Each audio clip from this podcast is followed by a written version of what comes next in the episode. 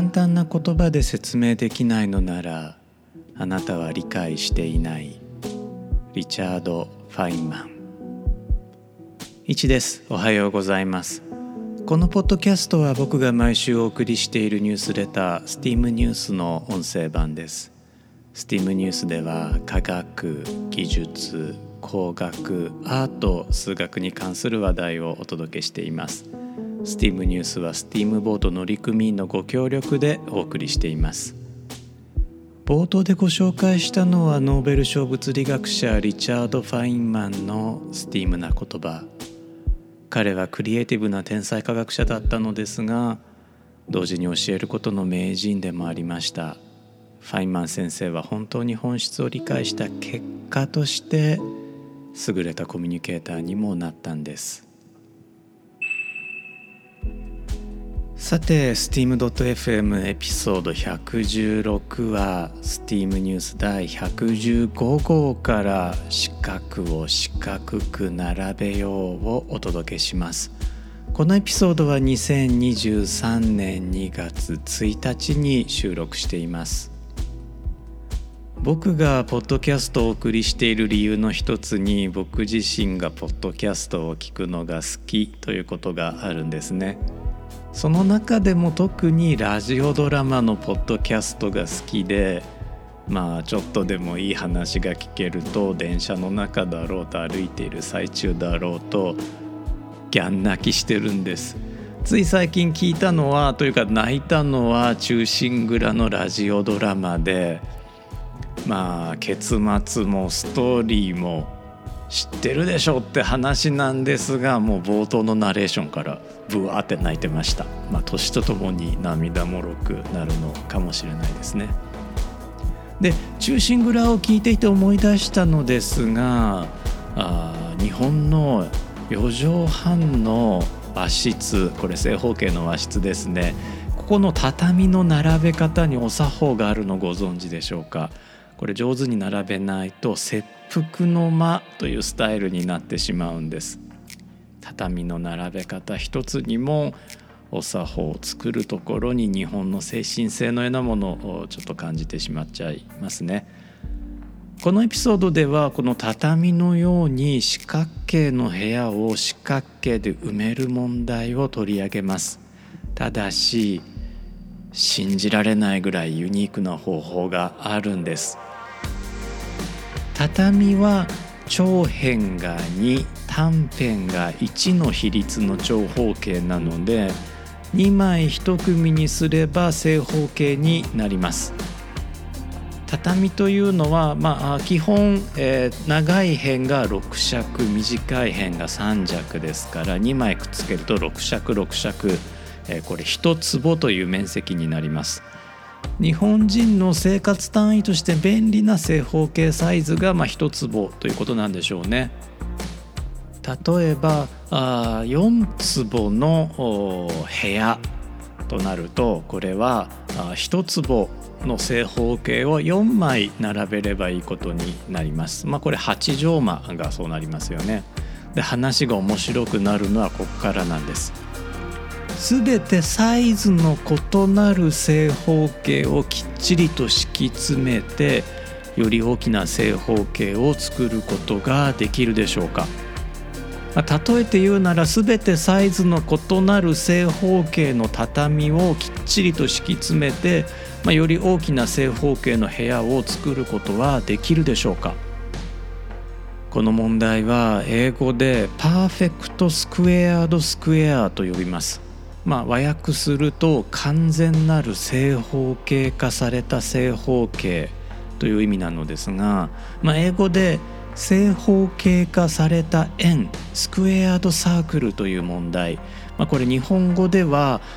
円石問題という問題があるのですが、まあ、これをもじったわけですね。正方形化された円というのはある円と同じ面積を持つ正方形を求めなさいという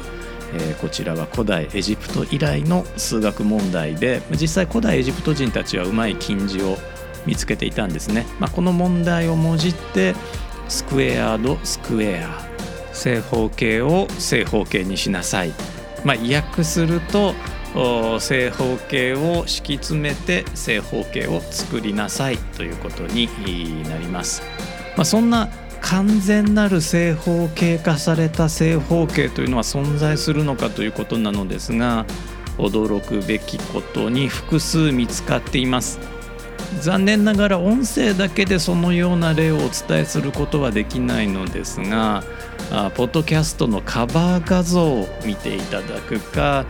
メールでお送りしているニュースレター STEAM ニュースの本文を見ていただくとそのような例をご覧いただけます。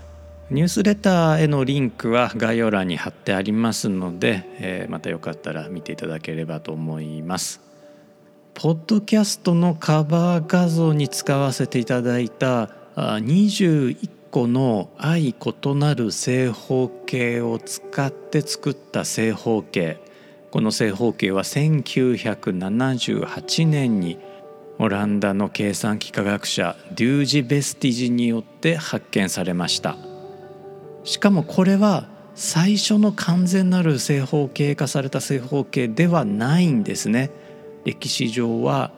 24個の相異なる正方形を使った正方形の方が先に見つかっています。この正方形は1951年にウィル・コックスによって発見されました。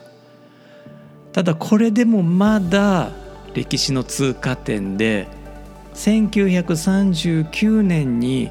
スプレイグが55個の正方形からなる完全なる正方形化された正方形を見つけています。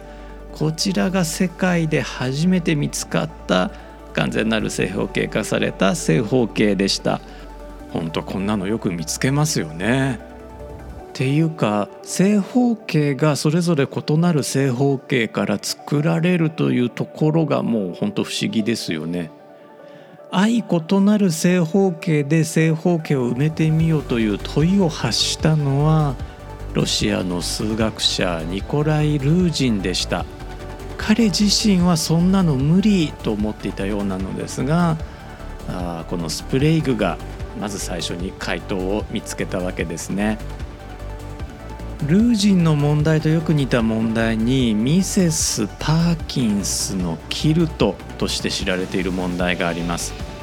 こちらも正方形をより小さな正方形へと分割する問題なのですがルージンの問題と違って同じ正方形が複数回現れても良いものとします。ただし小さい正方形の辺の長さはいつも互いに素になっていないといけないんですね。この互いに素というのは共通の整数で割り切れてはいけないということなんです。こちらもメールでお送りしているニュースレター STEAM ニュースにその例を挙げていますので、まあ、よかったら概要欄から飛んでみてみてみてください。なおこの問題がミセス・パーキンスのキルトと呼ばれる理由なんですがイギリスのパズル作家数学者ヘンリー・アーネスト・デュードニーがそのように書籍の中で紹介したためなんですね。ではなぜミセス・パーキンス、まあ、パーキンス夫人なのかとなるとこれは全く不明です。おそらくはキルト作家に女性が多かったので、えー、連想したのかもしれません。デュードニーの死後平面を五角形で敷き詰めるという問題を数学者ではないキルト作家のミセス・マジョリー・ライスが説いています。最後にもう一つ面白い幾何学模様の話をしたいと思いますルージンの問題もミセス・パーキンスのキルトも平面をより小さな平面で埋めるという問題でした一般に無限に広い平面を幾何学図形で埋めていこうとすると必ず繰り返しが現れますむしろ繰り返すことで無限に埋めていけるような気さえしますよね。100畳間だったら畳を100枚1万畳間だったら、まあ、畳を1万枚繰り返し並べていけば敷き詰められるわけです。しかしイギリスの物理学者ロジャー・ペンロースはひし形2種類を使って繰り返しが現れないパターンを見つけました。この図がペンローズのタイルと呼ばれる敷き詰めパターンですどこにも隙間がなくなおかつどこにも繰り返しがないんです繰り返しがないというのはペンローズのタイルの一部分を切り取って平行移動させてもぴったりと重なる模様がないということです。このような敷き詰めは数学的には非周期タイリングといっていくつも知られています。ペンローズは17世紀の天文学者ヨハネス・ケプラーの仕事から着想を得たとしていますがルネサンス期の画家アルブレヒト・デューラーの作品にもヒントが現れていましたあまたあこれはですねエッシャーの作品でエッシャー自身はまあ後で述べるイスラム建築から影響を受けていまして、えこのエッシャーの作品を見てペンローズが着想を得たという説もあります。まあ、ペンローズご存命なので、まあ、もし機会があれば直接ですねあの聞いてみたいなと思います。え、そのイスラム建築なんですが、えー、ギリタイルという、まあ、タイル模様があるんですね。これが非周期タイリングになっている。しかもものによってはペンローズのタイルとそっくりのものがあることが現在では知られています。こちらもですねメールでお送りしているニュースレターに、えー、実例の写真をご紹介していますので、えー、よかったら見ていただけたらなと思います。幾何学的な対称性がよく使われるまあ、近現代のヨーロッパの建築と一方ですねルールがないのがルールと言われるような日本の禅の美意識の間に幾何学的だけれども周期がないというイスラム美術が位置するのとても面白いと思いませんか？特にイスラームは偶像崇拝を宗教的に禁止していたためにこういった幾何学模様が発展したというふうにも言われています。いや本当今回お送りした内容はこのグラフィックで見ていただかないとしょうがないので、えー、ぜひあの無料でお読みいただけますのでニュースレター STEAM ニュースご登録いただいて、えー、バックナンバーは Web で読めますのでていただければなと思います写真とか絵の部分だけでもね、えー、見ていただけると面白いかなと思いますというわけでこのエピソードでは四角を四角く並べようという話をお届けしました。えこのエピソードを2023年2月の頭に収録しているのですがあウェブサイトサイエンスニュースが2023年に訪れるべき7つの新しいサイエンスミュージアムという特集記事を掲載していましたのでご紹介してみたいと思います。7つの新しいサイエンスミュージアムなのですがその第1弾がですねエジプトのえー、グランドエジプシャンミュージアム、まあ、通称ジェムですね。GEM で、えー、ジェム。日本語では大エジプト博物館というふうに、えー、呼ばれています、えー、2023年、えー、オープン。これただまだあの去年からですねオープンするぞオープンするぞっていう話を聞いていたんですがまだオープンしていないので、まあ、今年こそオープンしてくれという感じの、Grand Egyptian Museum 僕もねすごく行きたいです。あの建築現場はね、え何度も横通ってるんですがなかなかオープンしないので、え早く行きたいです。2番目 Richard Gilder Center for Science Education Innovation、えこれはニューヨークシティにあります。150年以上の歴史を持つ American Museum of Natural History に、まあ、新しく設備が導入されて写真で見るとですねなんかこうバーチャルリアリティを体感できるような没入型の展示スペースのようになっているようです。3つ目ガラパゴスアイランド。まあ、といってもこれガラパゴス諸島に行くわけではなくてヒューストンにあるそうです、えー、テキサスのヒューストンですね、えー、これはガラパゴス島を再現したような博物館になっています。4番目カンザスシティズアクエリアム。あ、まあ、カンザスシティ、えー、動物園水族館これも2023年の9月にオープンするそうなんですが、まあ、カンザスシティですからねこれミズーリ州ですかね。ちょっと日本から行くには遠いかもしれないのですが、まあ、アメリカに行く用事があればあちょっと one hop して、えー、行くといけるのかなとも思います。5番目スペース、えー、 Franklin Institute。フィラデルフィアにあるそうです。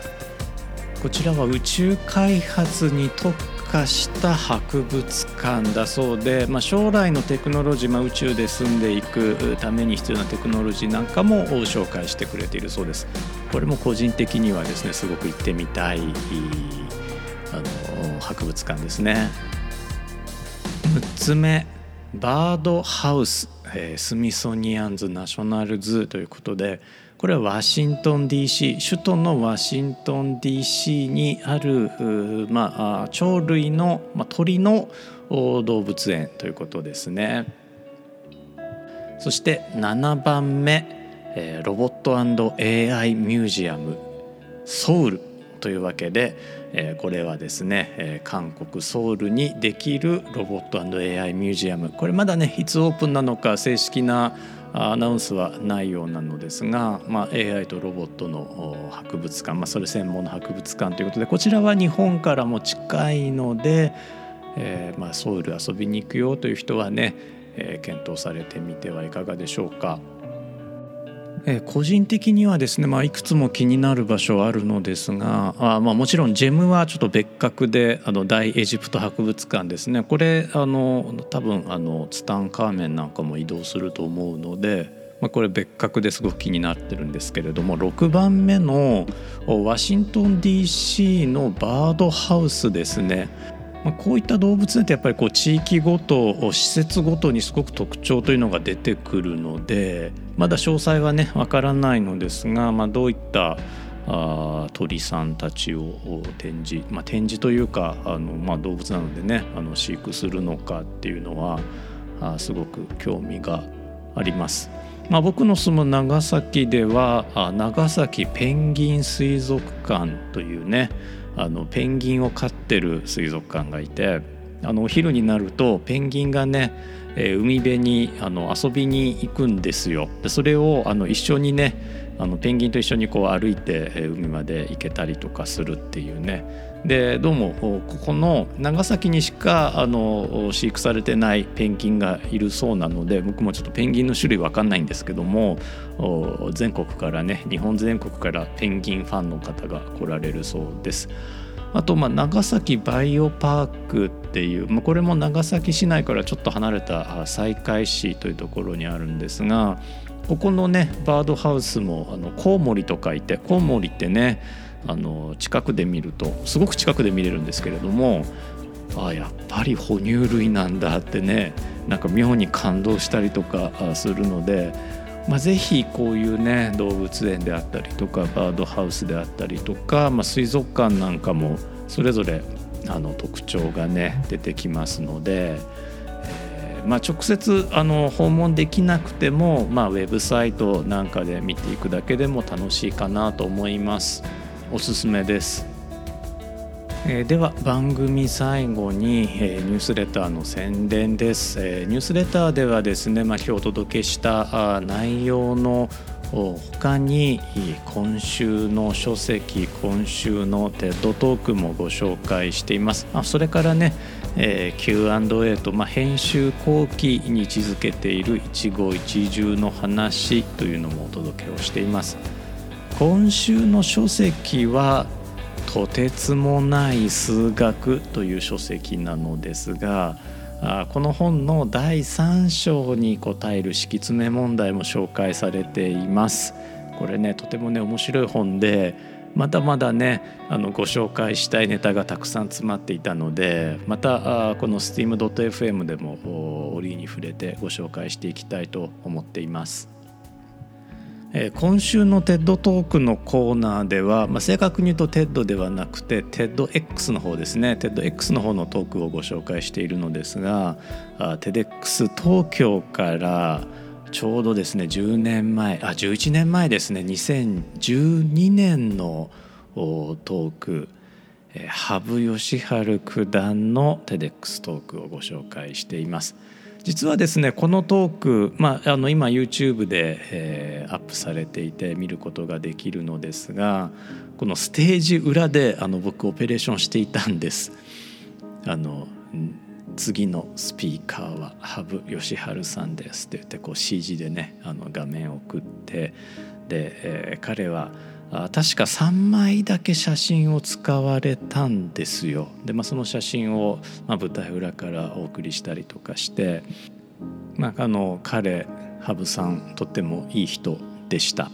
なんかこうプロの将棋の棋士の方って変わった方が多い印象があるじゃないですか、まあ、変わった方が特に印象深いからみんなそうだと思いがちなのかもしれないですが、まあ、羽生さんは大変常識的な方でした。もちろんねあの将棋を指される時はもうもうすごい天才なんでしょうけれども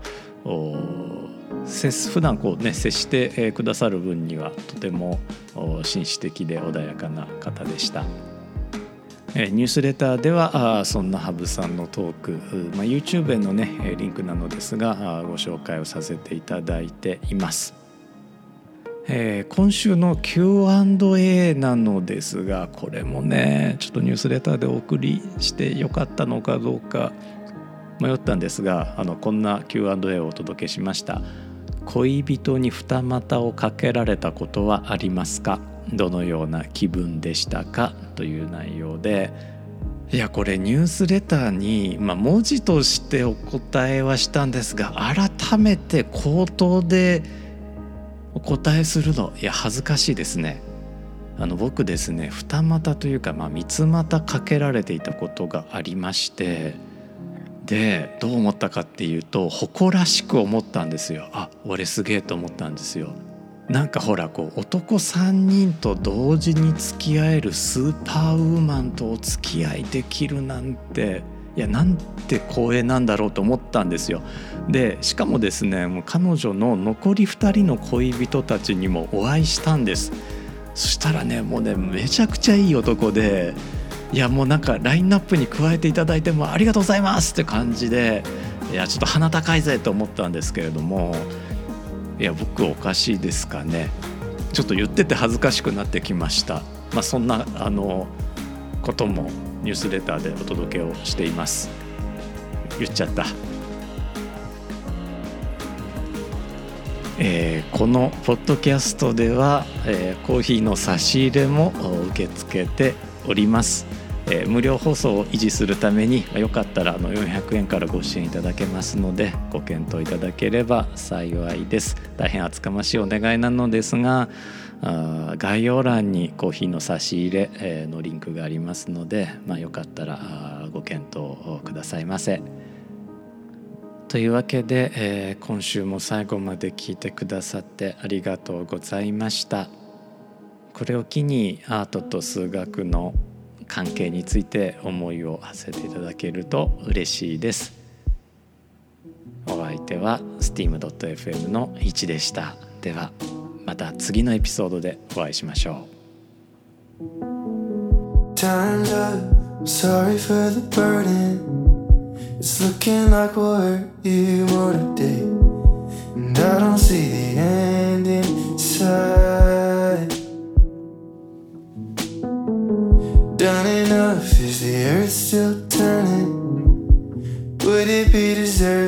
Sent us away? Are